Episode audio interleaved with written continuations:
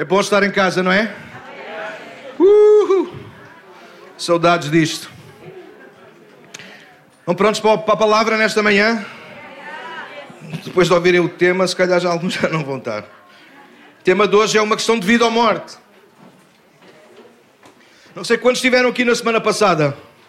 Obrigado. Daniel, continua, por favor. Quantos estiveram aqui na semana passada? Enraizados em Cristo, lembram-se da palavra. Esta é a palavra de Deus para a nossa vida este ano. Não é enterrados, mas enraizados. Não é uma série, mas de alguma maneira a palavra está misturada, ou está ligada, melhor assim. Eu quero ler convosco, para perceberem bem isso, 3 versículos. Penso que eles vão aparecer aí.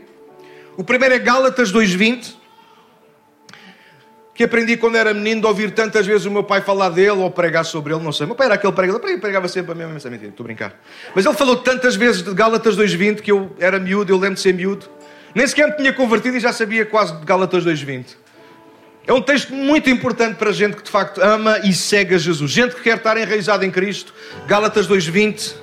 Tomas um bocadinho disto todos os dias, de manhã e à noite, e vais ver que a coisa vai. Já estou crucificado com Cristo e vivo não mais eu, mas Cristo vive em mim. Vocês querem ler comigo? Querem ler comigo? Podemos começar de princípio, mas tem que ser assim com voz de pregador. Irmã Cristina, com voz de pregador. Vamos lá. 1, 2, 3. Já estou crucificado com Cristo e vivo não mais eu, mas Cristo vive em mim. E a vida que agora vivo na carne, vivo-a na fé do Filho de Deus, o qual me amou e se entregou a si mesmo por mim. Segundo texto. E depois, quem tem Bíblia física, deixe-la aberta em Colossenses 2, porque nós vamos hoje basear-nos em alguns versículos de lá. Malta que vai ser batizada, está aí ou não? Colossenses 2:12 diz, querem ler? 1, 2, 3. No batismo, vocês foram sepultados com Cristo e com Ele foram ressuscitados para a nova vida por meio da fé no grande poder de Deus que ressuscitou Cristo dos mortos. Fala de morte ou não fala? Fala. Último texto, e talvez o texto-chave para ligarmos com enraizados. Pode ser? João 12:24. Quero ouvir-vos bem forte. Bora lá, 1, 2, 3. Na verdade, vos digo que se o grão de trigo caindo na terra não morrer, fica ele só. Mas se morrer, dá muito fruto. Hoje vamos falar sobre morrer. Eu sei que se calhar não soa logo, à partida soa mórbida e nada aliciante. Alguns foram convidados para vir aqui e dizer, o pastor lá é muito positivo, hoje vou falar de morte. E devia ter vindo todo negro, que era para ainda... Mas espero convencer-vos, apesar de soar assim meio fora, mas a mensagem é positiva. Porque quando nós morremos em Cristo, com Cristo e para Cristo, nós sempre encontramos vida.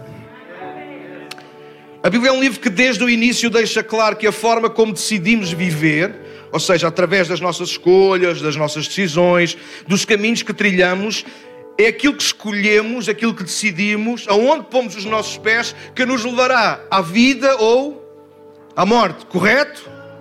Quando nós lemos a Bíblia, para quem não está tão familiarizado, no fundo é isso. A Bíblia é uma carta de Deus interessado em nós, em nos mostrar que nós podemos ter 2 destinos, 2 caminhos ou 2 destinos. Jesus, mas lembram-se, Jesus mais à frente no seu ministério, ele também falou disso, 2 portas, 2 caminhos, certo ou não?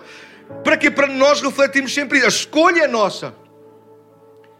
Mas há de facto esta possibilidade. Escolhemos vida ou morte. É interessante quando nós começamos a ler a Bíblia em Gênesis. A maior parte de nós está familiarizado com a história da queda, Adão e Eva. Já alguém ouviu falar de Adão e Eva? Não importa se acreditas muito na história ou não, mas é um facto. Para nós ela é um facto, ela aconteceu. Deus criou Adão e Eva. Antes de os criar, plantou um jardim, diz isso em Gênesis 2, ou seja, preparou tudo para receber o recém-casal e colocou-os lá para cuidar do jardim, se alimentar nele e se encontrar com o homem e a mulher nele. Interessante o jardim do Éden, sim? Fazendo um parênteses daqueles meus, vocês já estavam com saudades, não é? Igreja tem que ser jardim do Éden, amigos. Onde há coisas proibidas, mas onde há tanto mais para desfrutar. e onde a presença de Deus sempre se fará notar. É interessante, nunca tinha pensado assim, mas é interessante pensar assim. Bom, fecha parênteses, não é, Daniel? É melhor.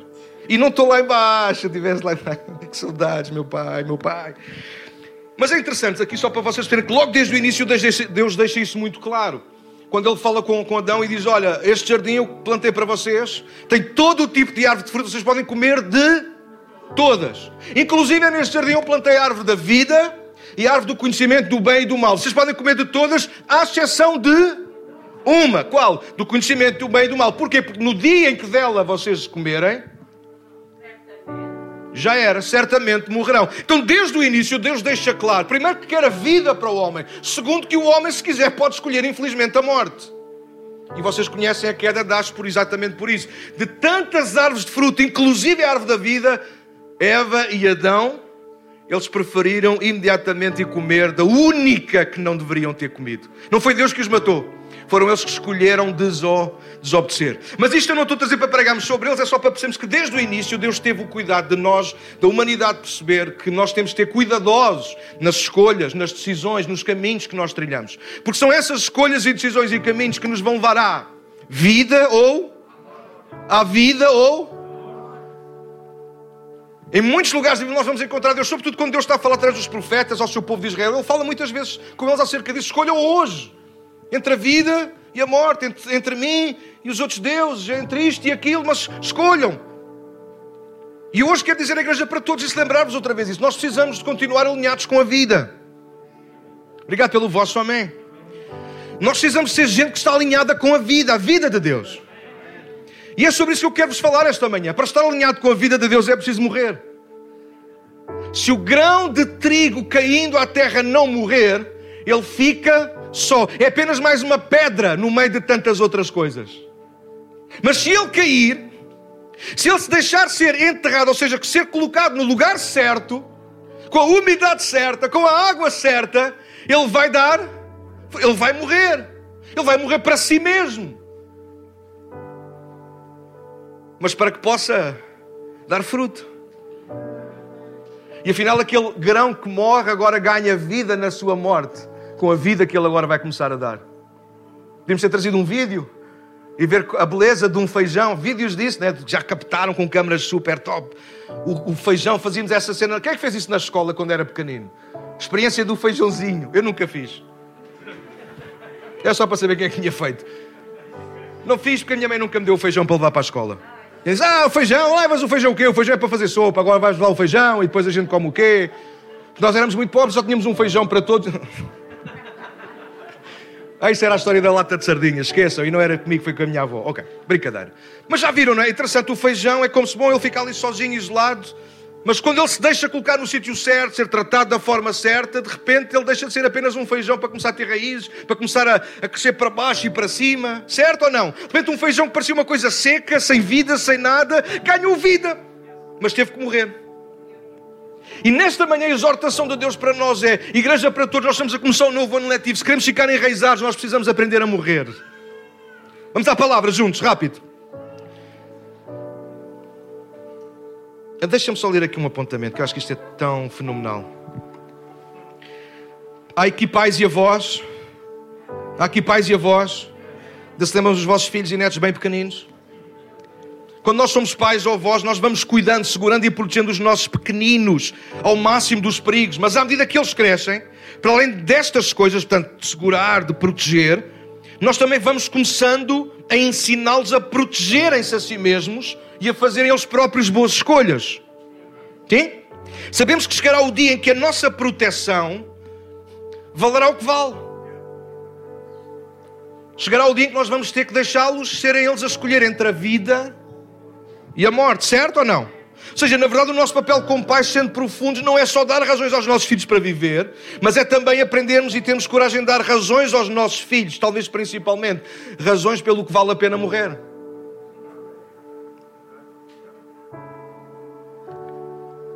Hoje, enquanto vosso pastor, quero dizer-vos exatamente o mesmo. Gostaria de proteger sinceramente, e Deus sabe, cada um de forma pessoal, está sempre presente, perto o suficiente para vos poupar dos perigos. Mas todos sabemos que isso é impossível. E ainda que isso fosse hipoteticamente possível, não seria natural. Porque é contra a natura nós não crescermos nem desenvolvermos. Também é contra a natura não deixar os outros crescerem e se desenvolverem. Nós precisamos de crescer e desenvolver. E a isto eu chamo isso. Termos uma noção clara de pelo que é que estamos a viver e pelo que é que estamos prontos a dar a nossa vida. Há muito tempo atrás eu preguei uma mensagem que chamava, há muito tempo atrás, na nossa casa mais antiga, Uma Vida que Vale a Pena. E eu tirei um excerto lá. Tenho aprendido que o que nos dá razão para viver tem que ser o mesmo pelo qual estamos dispostos a morrer. E se não há nada pelo qual estamos dispostos a morrer, então corremos o risco de estarmos a desperdiçar a nossa vida. Já pensaram nisso? Se vocês não amam a vossa mulher, o vosso marido, os vossos filhos, a vossa igreja, vocês não amam ao ponto de estarem prontos a dar a vossa vida, vocês estão a desperdiçar. Mas a verdade é que quando nós não nos damos numa coisa é porque nós já nos estamos a dar noutra. Mas essa é outra pregação. Corremos o risco de ser grãos de trigo, ou seja, com um potencial enorme, mas que nos recusamos a morrer e a dar fruto. É importante, igreja, nós sabermos pelo que viver, mas também é muito importante saber pelo que vale a pena dar a nossa vida. Não é? Às vezes há discussões que não valiam a pena, mas há outras que vale a pena bater o pé.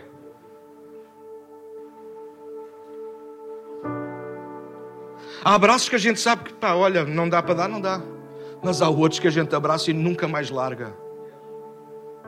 Nós temos que ir aprendendo na vida, e falando apenas da vida para já, não sendo uma mensagem motivacional que eu não sou disso, mas é um facto, nós precisamos ir vendo na vida pelo que é que nós, onde é que nós queremos investir o que somos, o que temos, o nosso tempo, o nosso dinheiro, os nossos recursos.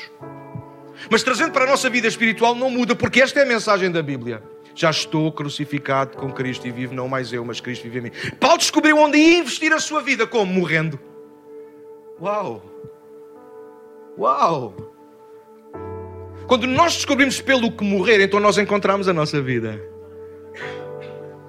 É por isso que eu quero trazer-vos esta mensagem hoje. Se Cristo não se tornar a razão pela qual nós estamos prontos a dar tudo, então nós estamos muito mais longe de Cristo do que aquilo que nós achávamos que estamos. Se nós por causa de Cristo não estamos prontos a abdicar de um relacionamento, se por causa de Cristo não temos coragem de abrir mão de um hobby, se por causa de Cristo nós não temos...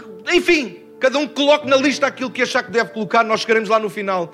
Se eu não tenho coragem para morrer para algumas coisas por causa de Cristo, então eu estou morto para Cristo. Então eu não encontrei Cristo. E nesta manhã eu quero desafiar-vos a isso. É uma mensagem de batismo, porque o batismo representa precisamente isso. Não sabem que no batismo nós fomos sepultados com Ele, na sua morte. Nós também ressuscitámos a sua ressurreição para uma nova vida. Cristianismo é morrer, amigos. Estar enraizado em Cristo é nós percebemos que nós já morrimos e agora Ele vive em nós. Toma nota, aqueles que gostam de tomar nota, primeiro ponto. Mortos sem Cristo. Colossenses 2,13 diz, Colossenses 2,13. Vocês estavam mortos por causa dos seus pecados e da incircuncisão da sua natureza humana. Então Deus lhes deu vida com Cristo, pois perdoou todos os nossos pecados. Colossenses 2,13. Neste texto e noutros podemos ler Efésios, podemos ler outros escritos de Paulo, e claramente nós vamos perceber esta verdade. Sem Cristo nós estamos mortos por causa dos nossos pecados. Sejam os nossos pecados conscientes ou aqueles que nós consideramos que são inconscientes. Sejam os pecados voluntários, que nós sabemos que os praticamos, sejam os pecados involuntários, mas não deixam de ser erros. Se eu entrar numa rua que tem um sentido proibido lá e eu não vir o sinal e a polícia me mandar parar à frente, eu posso dizer com verdade, eu não vi o sinal. Mas isso não me tira a culpa, não me tira a responsabilidade. Faz sentido ou não faz? O nosso pecado é ser pecado diante de Deus, mesmo quando ele é involuntário. O único pecado que Deus não leva em conta é o das crianças. Pela sua imaturidade, porque ainda não têm a capacidade de discernimento de decidir por elas próprias a vida ou a morte. Mas a partir do momento em que nós alcançamos maturidade, nós precisamos entender isto. E estou a falar para nós, igreja, e para a gente que provavelmente pode estar aqui hoje pela primeira vez a ouvir esta mensagem. É uma mensagem de morte, mas eu amo, está bem? Mas quem ama, corrige. Quem ama diz a verdade, ainda que ela magoe. magoa-me a salva. Eu tivesse que puxar uma filha minha para ser salva de um precipício. Se eu tivesse que arrancar um braço, eu partia-lhe o braço, mas ela não caía pelo precipício. O braço fazia o lugar, não ia, filha? Ela já partiu uma vez um, também pode partir outro outra vez. Ela ia gritar, ia, mas era salva do precipício. Ah, era, nem que fosse pelos cabelos. Ah, pelos cabelos é que não, né, filha? Mas a palavra de Deus é clara a mostrar-nos este conceito para nós entendermos. Por causa dos nossos pecados, nós estamos como mortos. Nós podemos sentir-nos vivos, mas a verdade é que é Deus que está a falar. Então eu não posso fazer uma leitura minha, eu tenho que fazer uma leitura, se tenho interesse nisso, uma leitura da parte de Deus para mim. E Deus está-me a dizer, por causa dos teus pecados eu vejo-te como morto. Eu vejo-te com um potencial enorme. Eu vejo-te como um filho amado. Eu vejo-te como alguém desejado, desde o ventre da mãe. Eu vejo alguém a quem eu vou usar, a quem eu vou curar e a quem vai curar outros. Mas neste momento, por causa dos teus pecados, eu vejo-te como morto. Então, sem Cristo, por causa do nosso pecado, nós estamos mortos. Mortos espiritualmente. Uma outra expressão é separados. E estar separado é uma coisa... ia dizer lixado, mas lixado não se diz. É uma coisa complicada. Porque estar separado é eu posso estar à mesma mesa, mas não ter comunhão com a pessoa. E não estou a falar de separação no sentido de casamento, não é isso. É de separado, às vezes numa linha, às vezes estamos zangados. Alguém já esteve zangado com alguém? Os maridos olharam logo todos para mim. E terem que estar na mesma sala. Brincadeira. Mas já tiveram zangados com alguém e tiveram que estar no mesmo sítio. Não é constrangedor. Como diz a malta, também não é awkward. É esquisito. Ah, fica um ambiente de cortar a faca. Uma expressão bem antiga, não é? Está um ambiente de cortar a faca. Com o nosso pecado nós ficamos separados de Deus. Até podemos estar numa sala como esta, cantamos e tudo. Mas se nós sabemos que há pecado em nós, nós temos que lembrar e saber esta verdade. Tu estás morto diante de Deus. E o salmista diz que a morte não pode louvar o Senhor. Ou seja, o que a Bíblia está a dizer é que o teu louvor não chega lá por causa do teu pecado. Mas a palavra diz outra coisa e aqui passamos ao ponto 2. A Bíblia diz que Cristo nos deu vida. Verso 20, Colossenses 2. Vocês morreram agora com Cristo e Ele os libertou dos princípios espirituais deste mundo. Então nós precisamos de perceber que sem Cristo nós estamos mortos, mas precisamos depois de receber a vida dEle em nós, ficar mortos para uma vida sem Ele. Que trocadilhos. Eu ando a dar-lhe. Sem Cristo nós estamos mortos, mas depois que nós ressuscitamos com Ele, nós precisamos de morrer para uma vida sem Cristo. Faz sentido ou não? É confuso. É confuso ou faz sentido? Sem Cristo estamos mortos por causa dos nossos pecados. Mas se o aceitarmos, se cremos nele como nosso Salvador, Ele dá-nos nova vida, ou traz-nos de novo à vida. Certo? E agora porque Ele nos dá nova vida, o conselho de Paulo, a estratégia de Paulo, o desafio de Paulo é: agora que vocês estão vivos nele, morram. Morram para uma vida sem Ele. E eu quero explorar isso rapidamente porque o último ponto é onde eu vou gastar mais tempo. Como já dissemos nos versos anteriores, Efésios fala disso também, enfim. A Bíblia declara que através da ressurreição de Cristo nós fomos ressuscitados também. Romanos no capítulo 4, verso 25, ouçam, diz que Jesus foi entregue à morte por causa dos nossos pecados e foi ressuscitado para que fôssemos declarados justos diante de Deus. Ou seja, Jesus morreu a nossa morte por causa do nosso pecado e a ressurreição dele é agora a nossa. Ele toma a nossa morte para que nós possamos tomar a sua vida. Não é fantástico um Deus assim? Qual Deus é que fazia isto? Qual homem ou mulher é que faria isto? Só Jesus. É por isso que nós o amamos, nós o louvamos e o seguimos com toda a intensidade. E não queremos voltar atrás. Mesmo que a gente falhe, a gente volta outra vez. Porque nele é que há vida. Em nós há morte. Nós vamos caminhar para a morte. O nosso pecado nos leva à morte. Mas Cristo nos conduz para a vida. Ele ressuscitou e com ele nós ressuscitamos. A ressurreição de Jesus é a prova que o Pai aceitou o sacrifício pelo pecado da humanidade. Jesus, sendo justo, sem pecado, foi o cordeiro sem mácula, sem defeito, que o Pai exigia pelo nosso pecado. Jesus foi o sacrifício perfeito. Escuta isto, pelo pecado da humanidade. É por causa disso que agora não precisamos mais morrer por causa do pecado, porque Cristo morreu por nós uma vez para sempre. Hebreus diz que o nosso sumo sacerdote, referindo-se a Cristo, ofereceu-se a si mesmo como um único sacrifício pelos pecados, válido para sempre. Então sentou-se no lugar de honra à direita de Deus e ali aguarda até que todos os seus inimigos sejam humilhados e postos debaixo dos seus pés. Porque mediante essa única oferta, o sacrifício de Jesus, Ele tomou, ou aliás, Ele tornou perfeitos para sempre os que estão sendo santificados. É por isso que não precisamos fazer mais nenhum sacrifício pelo pecado. Não, pastor, quando eu peco não tenho que pedir perdão. Pedir perdão é uma coisa, mas não precisas de fazer mais nada. Tu não perdes a tua salvação por qualquer coisa. Se perderes o orgulho, provavelmente tu nunca irás perder a salvação. Porque sempre que errares tu vais assumir o teu erro, não vais deixar que o teu pecado te mate, mas vais deixar que a ressurreição te devolva vida. Então o conselho aqui deste tópico é este: precisamos crer que em Cristo, não uma vez, mas todos os dias, nós estamos salvos e estamos seguros nele. Houve, mais uma vez, estávamos contrariados, mas mortos nos nossos pecados, e fomos ressuscitados com Cristo para voluntariamente morrer para que Ele viva em nós. E deixem-me passar rapidamente a explicar o que é que isso significa. Ser salvo não é levantar o braço. Ser salvo não é vir ao domingo para estar com a igreja. Ser salvo não é dar a oferta ou fazer qualquer outra coisa. Ser salvo é viver todos os dias com a convicção de que fomos e somos perdoados. Fomos e somos aceitos e nada nem ninguém nos separará do amor de Deus que está e foi revelado na pessoa de Jesus Cristo. Mas mais, porque este é o lado de Deus. Ele perdoou-nos. Ele aceitou-nos. Ele amou-nos. Este é o que Ele fez para a nossa salvação. Agora, o que é que nós fazemos para abraçar? Não para ser salvos, porque Jesus é perfeito, mas nós precisamos de abraçar a salvação.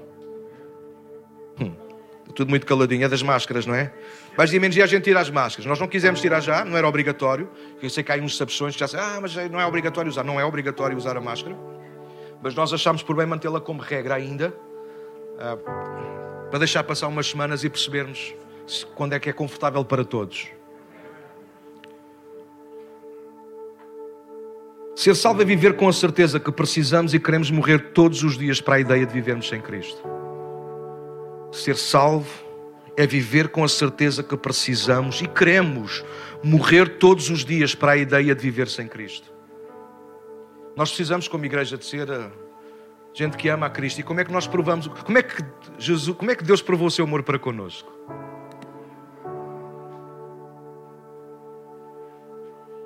Primeira de João 3,16 diz: nisto conhecemos o amor, em que Cristo deu a sua vida por nós. E nós agora devemos dar a nossa vida uns pelos outros. O amor tem que ver com dar a vida. E se nós amamos o Senhor, nós precisamos estar a morrer todos os dias para a ideia de vivermos sem Ele. Pensar em ficar longe dEle, em afastar dEle, separado dEle, tem que ser alguma coisa que nos dá... mexe connosco. Alguém percebe do que eu estou a falar ou não? Tudo muito sossegado, não gosto disso. Nós precisamos aprender a morrer para a ideia de viver sem Cristo, igreja. Significa que eu de manhã não consigo me levantar sem poder dizer um bom dia, pelo menos ao Senhor. Que eu não posso passar um dia sem ler a Bíblia. Ouçam, não é um recado meu, é de Deus. Nem nós podemos dizer-lhe aqui ao domingo que o amamos e depois passamos a semana toda sem o ouvir, sem falar com Ele, sem perceber o que é que Ele nos diz. É um amor falso, é um amor fingido. E essa conversa do não tem tempo. É bom que ninguém te faça isso a ti, das pessoas que tu amas tanto, na tua casa, por exemplo. Igreja, para todos vamos mudar isso. Vamos mudar isto. Estar enraizados em Cristo é morrer para a ideia de que não quero viver sem Ele. Ser batizado, não é isso. Eu quero morrer para a ideia de que jamais irei viver sem Cristo. Então, e se eu falhar, começo de novo. Porque é por isso que existe comunidade, é por isso que a igreja não é uma pessoa só, a igreja são muitos. Os fortes sustentam os fracos, hoje os que estão fortes amanhã terão fracos, os que estavam fracos estão fortes. Igreja, nós precisamos de perceber que com o pecado nós estamos mortos. Uma vez que ganhamos vida em Cristo, nós precisamos de aprender todos os dias a morrer para a ideia de viver sem Cristo. Viver sem Cristo nem sequer se pode pôr em causa na minha vida. sei se vais concordar com isto, mas olha, a nossa maturidade, o nosso desenvolvimento espiritual começa e mantém-se quando ressuscitamos com Cristo para morrer com Ele. Meninos na fé pedem vida. Gigantes na fé dizem, estou pronto a morrer. É por isso que quando nós lemos Hebreus capítulo 11, nós lhe chamamos, ninguém lhe chamou, Deus não lhe chamou, mas nós gostamos de chamar porque de facto inspira-nos. Chamamos o capítulo dos heróis da fé porque encontramos gente que não vamos encontrá-los a exigir nada, mas gente que vamos encontrá-los a dar tudo o que são e o que têm. Inclusive um homem chamado Abraão, que até um filho pôs no altar a dizer, Deus é teu, toma para ti. Seguir Cristo tem que ver com isso. Não vivo mais eu. Não vivo mais eu. Ah, mas pastor, mas eu? Qual eu? O eu que já devia estar na cruz. Eu sei que não sou o único, eu também sou assim. Mas é uma luta que eu gostava como igreja que nós travássemos juntos, não uns contra os outros, mas a favor uns dos outros. O eu está sempre a tentar escapar da cruz.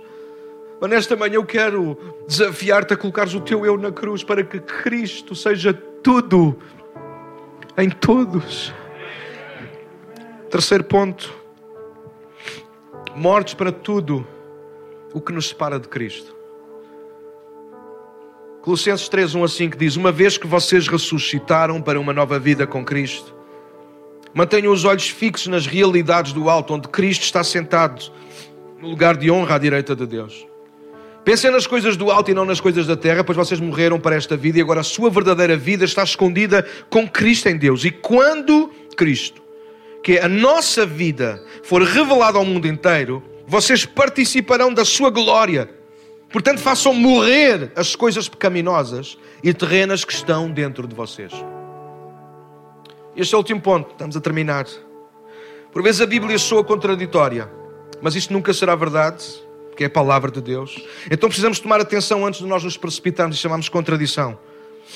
Já dissemos que estávamos mortos por causa do nosso pecado, mas crendo no sacrifício de Jesus na cruz, passamos da morte para a vida. A sua ressurreição é nossa e ela traz-nos vida agora. Dissemos também que uma vez vivos por causa de Cristo, precisamos morrer nele, morrendo para a ideia de viver sem Cristo um único dia. Para concluir, desejo reforçar mais uma aparente contradição. Nós que já ressuscitámos com Cristo, como o texto diz, falando dos crentes, precisamos ter coragem para fazer morrer tudo o que tem o potencial de nos separar dele. Este ano nós vamos fazer desta casa um lugar de batalha. E desejo que Deus me use, nem que a gente tenha que trazer aqui algum coronel. O vice-almirante, esse é muito mansinho. Não, tem que ser alguém. Nós este ano, vai ser outra mensagem, nós iremos partilhar um dia destes. Às vezes nós somos moles demais. Às vezes nós somos permissivos demais.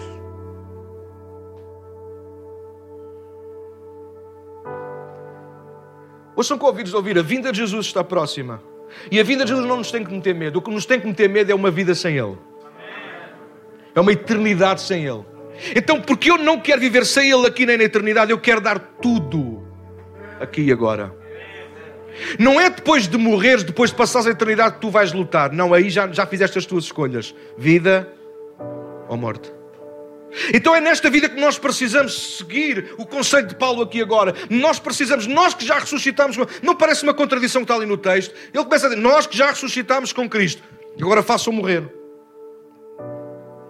Mas a gente vive ou morre? A gente morre ou vive? Aqui não há mortes vivos, mas é uma questão de vida ou morte. É por ser que agora, se temos vida em Cristo, nós devolvemos a nossa vida para Ele. E cuidado, porque ao devolvemos a nossa vida para Ele, Ele sempre nos dará da sua. O ladrão vem para matar, roubar e destruir, mas eu vim para que tenham vida e vida com abundância. O diabo fará de tudo para roubar esta vida que está a fluir neste pequeno grão, que não somos mais do que isso. Um pequeno grão de trigo que está disposto a ser enterrado na terra para dar fruto para a glória de Deus. Mas o diabo fará de tudo para nos provocar, tentar, assediar, enfim. E aquilo que Paulo vai nos desafiar neste texto é colocar nas nossas mãos que a responsabilidade de fazer morrer todas as coisas que nos separam de Cristo, essa responsabilidade é minha e é tua. Não é Deus que nos liberta dos vícios, somos nós que os fazemos matar na nossa vida. É tão mais fácil dizer que Deus transforma a nossa vida. Esta semana refleti sobre isso. E alguém te fez pensar, não, Deus não transforma a vida de ninguém. Somos nós que, ao segui-lo, vamos provocar mudanças na nossa vida, voluntárias. Porque se Deus muda a nossa vida, então é fácil. A gente fecha os olhos, fazemos uma oração, Ele muda a nossa vida e nós não temos que fazer nada. Ele sempre fará aquilo que nós não pudermos fazer. Por exemplo, morrer pelos nossos pecados. Ele fez isso. Ressuscitar ao terceiro dia para a nossa justificação. Eu não posso, mas Ele fez isso. E tudo o que tu não puderes fazer, mover montanhas, eu não posso, Ele pode. Mas ainda assim Ele diz, mas tu tens de ter fé. Na nossa caminhada com Cristo, nós precisamos ter coragem de fazer morrer tudo aquilo que nos separa de Cristo. E parar de dar desculpas e de justificarmos com os outros e com a cultura e com o ambiente e com a escola e com o trabalho e com a família e com tudo. E tudo e todos são culpados, menos nós. Sim, eu entendo que há lugares, há pessoas difíceis ao nosso redor. Mas lembra-te disto, em nome de Jesus, tu não estás sozinho. Tu não dependes de ti mesmo para a vitória. Mas Deus espera que tu te movas para te dar a vitória. Estou-vos a dar pérolas, vocês não querem saber. Nós que já ressuscitamos com Cristo, precisamos ter coragem para fazer morrer tudo o que tem o potencial de nos separar dEle. Pode ser pecado. Pode não ser pecado. Há tanta coisa que não é pecado, mas tem o potencial de nos separar de Cristo. Não há? Há ou não há? Ter amigos é pecado?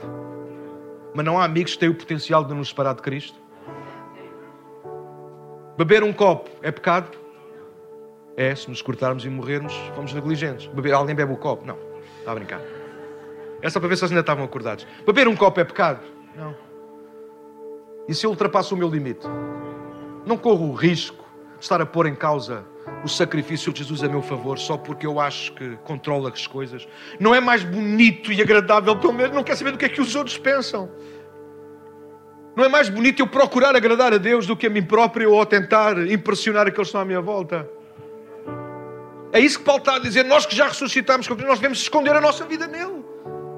E a seguir Ele vai nos aconselhar que precisamos de fazer morrer algumas coisas na nossa vida. Eu não vou ler por causa do tempo que já passou. Mas Paulo vai dizer ao longo desse texto, capítulo 3, que nós devemos fazer morrer algumas coisas morais. Tem que ver com a área sexual, tem que ver com a forma como nós falamos uns dos outros e uns para os outros. Ou seja, Paulo vai dizer que há coisas internas e externas para as quais nós precisamos ter a coragem de fazê-las morrer. E eu quero sublinhar, porque o tempo passou, mas ouçam... Jesus disse, se alguém quer ser meu discípulo, meu seguidor, que essa é a palavra que está lá, negue-se a si mesmo, toma a sua cruz e siga-me. Cruz não fala de dificuldades. Cruz, ouçam, mais uma vez eu ensino isto. Às vezes continua a ouvir gente a dizer isto ao contrário e isso irrita-me. Cruz não fala do marido pesado que eu tenho que levar, ou da mulher pesada, ou dos problemas, ou da vida. É a minha cruz, tenho que carregar. Não. Cruz fala de uma coisa, queridos, morte. Cruz fala de morte. Cruz não fala do meu sofrimento. Cruz fala de morrermos para nós próprios. Leia o contexto. Se alguém quer ser meu seguidor, tome a sua cruz. Negue-se a si mesmo, toma a sua cruz e siga-me. Cruz fala de termos coragem para dizer, não vivo mais eu, mas Cristo vive em mim. Cruz fala de não vivo mais eu, mas já estou... Qual cruz? Se a gente não quer cruz nenhuma. Eu livro-me desta cruz. Qual cruz, amigo? Isto não é cruz nenhuma. Pode ser castigo, mas é porque merece. Cruz não fala de castigo. Cruz fala de sacrifício. Cruz fala de voluntariedade. Cruz fala de entendermos que não posso viver mais eu, mas Cristo tem que viver em mim. Então isso fala-nos disso mesmo. Nós temos que viver... a fazer morrer tudo o que nos separa de Cristo. É por isso que a cruz é tão importante na nossa vida. Houve aquilo que... No verso 5, essa expressão aparece lá. Façam morrer. Não diz morram, mas diz façam morrer. Rapidamente, deixem-me concluir. Há coisas que só Deus faz, estava eu a dizer há pouco, certo? Mas há coisas que só nós podemos fazer. Há escolhas que somos nós... Aliás, as escolhas somos nós que fazemos. Olhem, Há bocado eu estava a falar de nós, pela razão que foi, não importa, mas eu estou no ministério. Porque Deus me deu essa oportunidade. Mas fui eu que escolhi estar. Eu podia não estar. Eu podia não estar. A vida é feita com as nossas escolhas. E eu quero encorajar a igreja, a nossa casa, a nossa igreja, a viverem uma vida que está morta para tudo aquilo que nos separa de Cristo. E isso não compete aos outros, compete a ti pessoalmente. Paulo não disse, já estamos crucificados com Cristo. Paulo disse, eu já estou. Eu já escolhi o meu caminho e o meu destino. Eu já estou crucificado com Cristo. Vocês não sei. E a vida que eu... Não é interessante quando Paulo escreve, fala muitas vezes no plural, mas ali ele está a falar no singular. E a vida que eu viver na minha carne, ou seja, nos meus dias, vou vivê-la na fé do Filho de Deus que me amou. E assim mesmo se entregou. Aquilo que Paulo está a dizer, eu não importa mais eu, importa aquilo que ele quer, aquilo que ele pensa, aquilo que ele diz.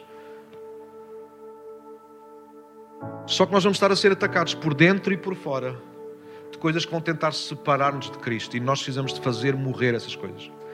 Eu sei que não tem tempo, já disse isto 2 ou 3 vezes, mas perdoem-me dizer isto. Não sei se vocês conhecem a história de Israel. Quando Israel foi desafiado a sair do Egito, para chegar à terra prometida, à terra da promessa, há um recado que Deus dá. Entre muitos, há um que Ele lhes dá. Quando vocês lá chegarem, vocês vão expulsar todos os habitantes daquela terra. Não sei se vocês estão familiarizados com o texto. Alguém está? Provavelmente sim, não é? Ele fala sobre isso. E se tu conheces a história, para resumir, a verdade que aconteceu foi esta. Uma ou outra tribo das 12 fez o seu trabalho de casa. A esmagadora maioria das tribos não fez.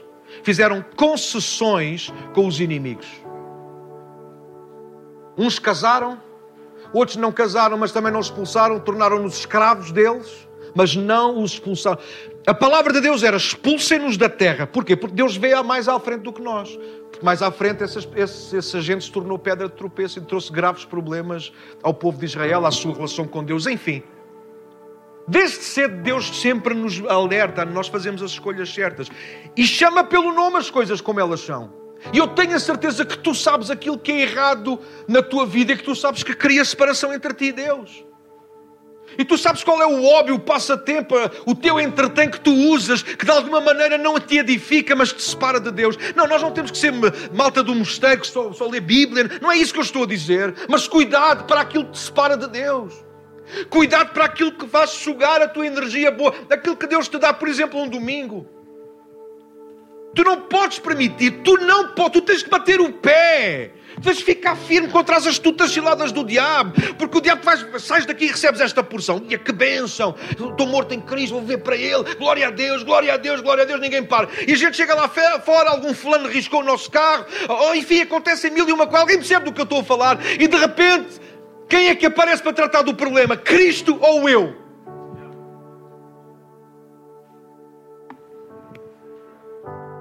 É lixado. É complicado, mas não é impossível. Porque se fosse impossível, Ele não nos dizia para fazer. Esta manhã eu quero encorajar-te a isso, igreja. Se queremos vencer a batalha contra o inimigo, eu acho que isso vai aparecer aí. Acho que é fantástica esta frase. Se queremos vencer a batalha contra o inimigo, confiemos e entreguemos com sinceramente a Cristo. Mas se queremos vencer a nossa carne, as nossas inclinações, precisamos de parar de alimentar aquilo que é contrário ao Espírito e à Palavra. Mas seja importante tocar nisto, não é? A gente às vezes alimenta demasiado aquilo que não é para alimentar e depois as outras, aquilo que é bom morre à fome. Sabes porquê que nós às vezes não temos apetite para orar? Porque matámos à fome o desejo de orar. Sabes porquê que a gente às vezes não consegue deixar de pecar? Que a gente passa a vida a alimentar o pecado. Quero desafiar isso esta manhã. Mata a fome. Façam morrer. Experimentem. Asfixiem. Arranjem a vossa própria forma de dominar aquilo que vos domina para a glória de Deus. Esforcem-se. Não foi o pedido que Deus fez ao nosso amigo Josué? Esforça-te. Tem com ânimo, amigo. Corajoso, esforça-te, mata o que é para matar. Mas a mesma energia que tu usas para matar o que é para matar, usa a mesma energia para alimentar o que é para ser alimentado. Vocês não acham que a estratégia do diabo, mentira do diabo, engano do diabo, nós sermos tão rigorosos, tão agressivos, quando é para discutir alguma coisa com alguém, com alguma coisa... Mas depois quando é para orar, sabes que eu sou tão pequenino. Agora lhe dizemos a verdade. Sabes que eu sou tão parvinho, porque luto pelas coisas que não prestam. Dou tudo pelo que não é pão. E depois quando chega a hora de ler a palavra, de orar, de falar de Jesus a alguém, de abraçar alguém, de dar de comer a alguém. Deus sabe quando me salta a tampa, qual tampa tens de dar. Eu não sabia que vocês usavam tampa, para já. Qual tampa, meu? Deixa de tirar. Se a tampa é um problema, tira a tampa de uma vez por todas. Vive sem tampa. Não alimentes aquilo que tu sabes que tem o potencial de te separar de Cristo. Seja uma relação, sejam pessoas, sejam coisas. Olha, vou torná-lo público. Portanto, vou ficar preso àquilo que vou dizer publicamente. Estou a pensar seriamente. Nas próximas semanas decidi se vou manter redes sociais ou não. Porque estou cansado de ser escravo de uma coisa que me domina quando deveria ser eu a dominar. E dizes, mas és tu que és fraco. Está bem. Fala-me das tuas fraquezas. Queres trazer para a mesa as tuas fraquezas? Cada um 10 nossas. Eu estou a confessar as minhas. Estou farto disto. E passo cada vez menos tempo. Mas eu não preciso disto. Para pastorear e amar pessoas e estar com pessoas, eu não preciso de redes sociais. Aliás, eu com as redes sociais não estou com ninguém. Só me faz é doer a cervical. Vocês estão-se a rir do meu problema, mas cá vocês têm os vossos. Minha pergunta para terminar é, para o que é que tu tens que morrer hoje? Para que Cristo viva em ti. Eu estou pronto a morrer para as redes sociais.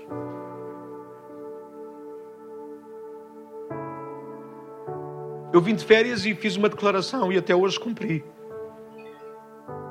Eu não bebo álcool. Porque fiz um contrato com uma pessoa que eu amo muito, que acho que pode beber muito menos do que aquilo que bebe, e disse, não vamos ver mais durante a semana. Espero que ele esteja a confiar, espero que possa confiar na palavra dele, porque eu não sou polícia. Mas eu não bebo. Eu prefiro morrer para aquilo que me separa de Cristo ou para aquilo que os outros meus amigos de perto os separa de Cristo, do que continuar a pensar em viver uma vida sem Cristo. Eu não quero, eu fico doido em pensar que posso estar a viver uma vida, achar que estou perto e estou longe. Não ficas com medo disso, achar que estás perto e afinal estavas longe. Judas estava tão perto e afinal ficou tão longe. Pedro andou tão perto e disse coisas tão bonitas e na hora certa pôs-te tão longe. Para o que é que tu tens que morrer hoje? Ou o que é que tens que fazer morrer na tua vida? É duro. Se aquele que amar a sua vida,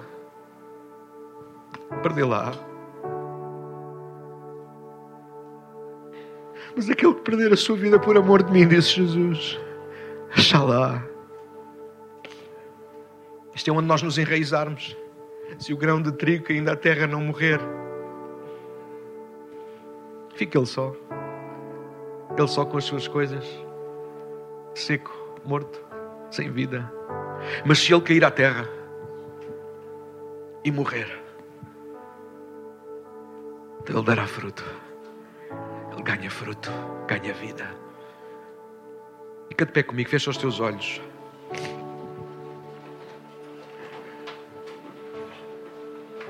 Precisamos abandonar o pecado que nos mantém mortos para Deus e abraçar a ressurreição de Jesus. Precisamos morrer para uma vida sem Cristo. A ideia de jamais perder o Senhor deve-nos fazer lutar e dar tudo. Precisamos fazer morrer tudo o que nos puxa para trás. É tua responsabilidade. É tua responsabilidade. Não é do teu marido, da tua esposa, dos teus filhos, do teu pastor, da tua igreja. É tua e só tua responsabilidade de fazer morrer as coisas que na tua natureza humana te afastam da natureza divina. Mas é uma luta muito desigual, não é? Porque tu nunca, jamais estarás sozinho. Fecha os teus olhos, não te distraias, por favor. Não sei para o que é que precisas morrer hoje. Ou o que é que precisa morrer em ti.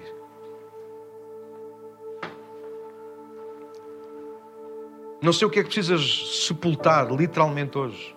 Ter coragem de sepultar. Nem em que área precisas receber a vida de Deus.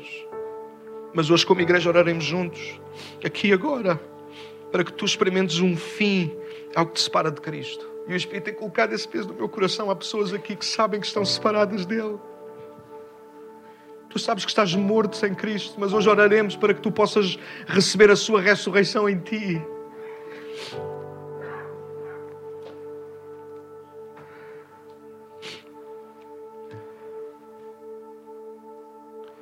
Vocês já me ouviram dizer isto tantas vezes aqui. E este tem que ser também nosso lema, queridos. Nós temos que ser dele e para ele. Nós nascemos dele, mas nascemos para ele. Ele não exige essa entrega, mas ele espera que nós entreguemos tudo. Não sei o que é que precisa de morrer na tua vida hoje. Fecha os teus olhos. Eu queria... Que saudades eu tinha disto. Fecha os teus olhos, por favor.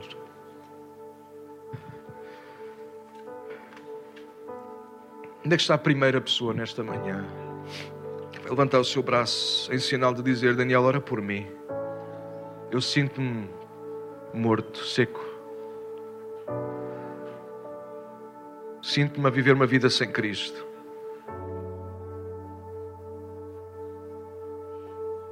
Quando leste sobre os mortos por causa dos seus pecados, eu identifiquei-me logo com isso.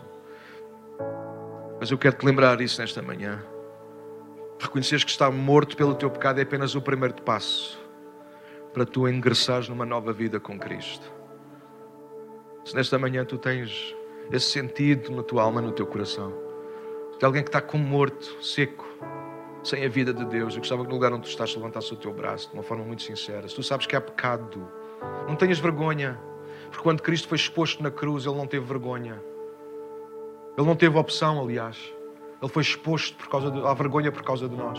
Não tenhas vergonha de mostrares o que sentes.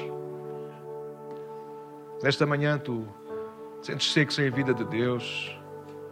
Levanta o teu braço no lugar onde tu estás. Eu quero ver. Já vi. Já vi ali atrás também.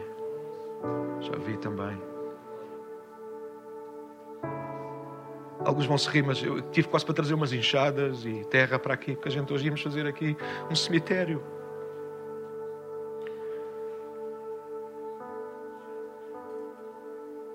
Se mais alguém tiver que se juntar, vão levantando as vossas mãos, não tem problema. Talvez tu te sentes morto. Talvez há gente aqui nesta manhã que precisa levantar a mão para dizer: Daniel, ora por mim. Há coisas na minha vida para as quais eu já devia ter morrido e eu não consigo. Talvez é pecado sexual. Talvez tu estás num relacionamento que não devias. Talvez tu andas a fazer alguma coisa às escondidas da tua família. Mas não importa. Não importa como é que se chama o teu pecado. O que importa é o nome do Salvador. O pecado tem muitos nomes, pessoal. O Salvador só tem um, é Cristo. E Ele está aqui hoje, aqui agora. Mantém o teu braço levantado até para encorajares. Se nesta manhã tu sabes que há coisas na tua vida que tu tens que fazer morrer, talvez é mentira, talvez é vergonha, bom, enfim, é alguma coisa que tu carregas e que sabes que em vez de te aproximar de Deus ainda te afasta. Então tu nesta manhã precisas levantar a tua mão num sinal de eu preciso de uma nova experiência. E o último desafio que eu tenho para fazer, nós já vamos orar. É aos jovens aqui. Sim, Deus. Há jovens aqui que têm uma chamada de Deus para servir a tempo inteiro. E tu precisas de assumir de uma vez por toda que tens que morrer para os teus sonhos, para os teus projetos. Talvez até vai ser duro, perdoem-me, pais, mas se calhar vais ter que ter coragem de morrer para os planos que os teus pais fizeram.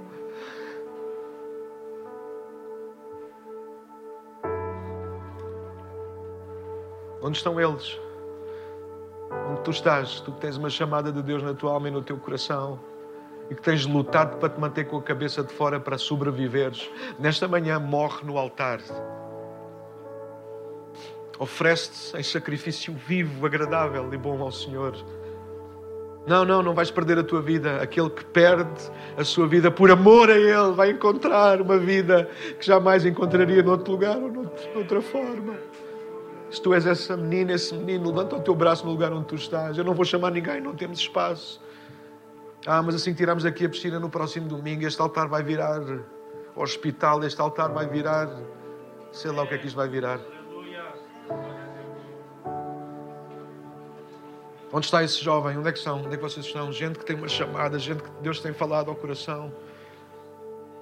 Sabe o que é que eu estou a insistir? Porque às vezes minha avó usava minha avó Antônia usava uma cana para soprar no fogo quando o fogo estava a morrer. E às vezes sabe porque é que o pregador, pelo menos eu, falo de mim, não falo dos outros. Sabe porque é que às vezes eu insisto? Porque às vezes é importante a gente estar a soprar um bocadinho para ver se a chama... Não é isso, mas isto foi por empurrão. Não é por empurrão, é por convicção. Mas às vezes estamos ali tão no vai, não vai. Precisamos que alguém como eu, chato, mas também pode superar para que a chama... E eu sei que alguns de vocês já têm ouvido a voz de Deus.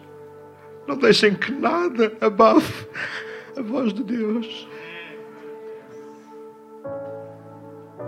Mantenha o teu braço levantado. Vamos orar, igreja. Hoje é dia de morte. Por alguma razão, o Apocalipse diz que o Senhor vê bem, vê com bons olhos a morte dos seus santos.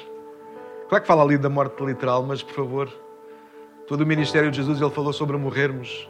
Paulo ensina-nos a morrer. Claro que não é literal. A nossa alma, no nosso espírito. Caramba, não achas que faz sentido? Não precisamos de morrer de uma vez por todas para as nossas pancas, para as nossas teimosias, para as nossas razões, para o nosso orgulho. Não, nunca seremos uma igreja perfeita, nunca seremos uma igreja local perfeita, mas, puxa, será que podemos amadurecer mais um pouco este ano, igreja? Será que podemos ser enraizados mais fundos? Será que podemos morrer com Cristo e para Cristo, para que Ele viva em nós? Será que podemos declarar juntos Gálatas 2:20? Fecha os teus olhos. Já estou crucificado com Cristo. E vivo não mais eu, mas Cristo vive em mim. E a vida que agora vivo na carne, vivo na fé do Filho de Deus, o qual me amou e se entregou a si mesmo por mim. Quero ouvir as vossas vozes. Pode ser a sussurrar este versículo. Se não souberes de cor, ele vai estar ali a passar. Gálatas 2:20. Quero ouvires comigo. Vá lá. Já estou crucificado com Cristo. E vivo não mais eu, mas Cristo vive em mim. Já estou crucificado com Cristo. E vivo não mais eu, mas Cristo vive em mim. Já estou crucificado com Cristo e vivo não mais eu, mas Cristo vive em mim. Já estou crucificado com Cristo e vivo não mais eu, mas Cristo vive em mim. E agora a vida que eu vivo na carne, vivo-a na fé do Filho de Deus, o qual me amou e se entregou a si mesmo por mim. Não sei quantos de vocês morreram, quantos de vocês vão matar coisas. Deixa-me terminar com uma palavra pastoral. Há coisas que só tu vais poder matar. Não faças concessões. Não faças concessões. Porque tu não vais conseguir. A Bíblia diz: façam morrer, matem. Há coisas que tu vais matar sozinho. As tuas batalhas de oração, virar costas a coisas, a pessoas, a circunstâncias. Só tu vais poder fazer isso. Talvez tu vais ter que te afrontar alguma coisa maior do que tu. E aí chama um irmão ou dois na fé.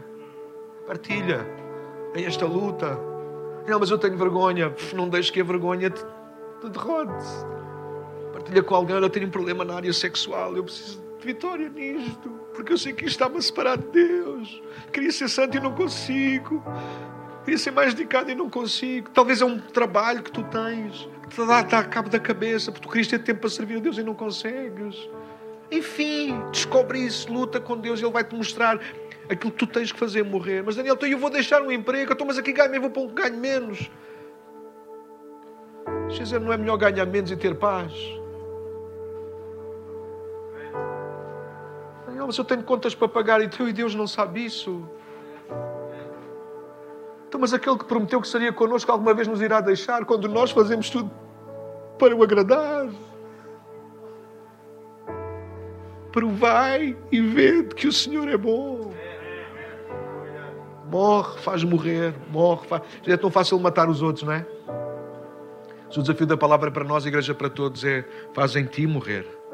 Morre para ti mesmo. Já estou crucificado com Cristo. E vivo não mais eu, mas Cristo vive em mim. Caminhada cristã é uma questão de vida ou morte. Escolhe bem. Escolhe bem.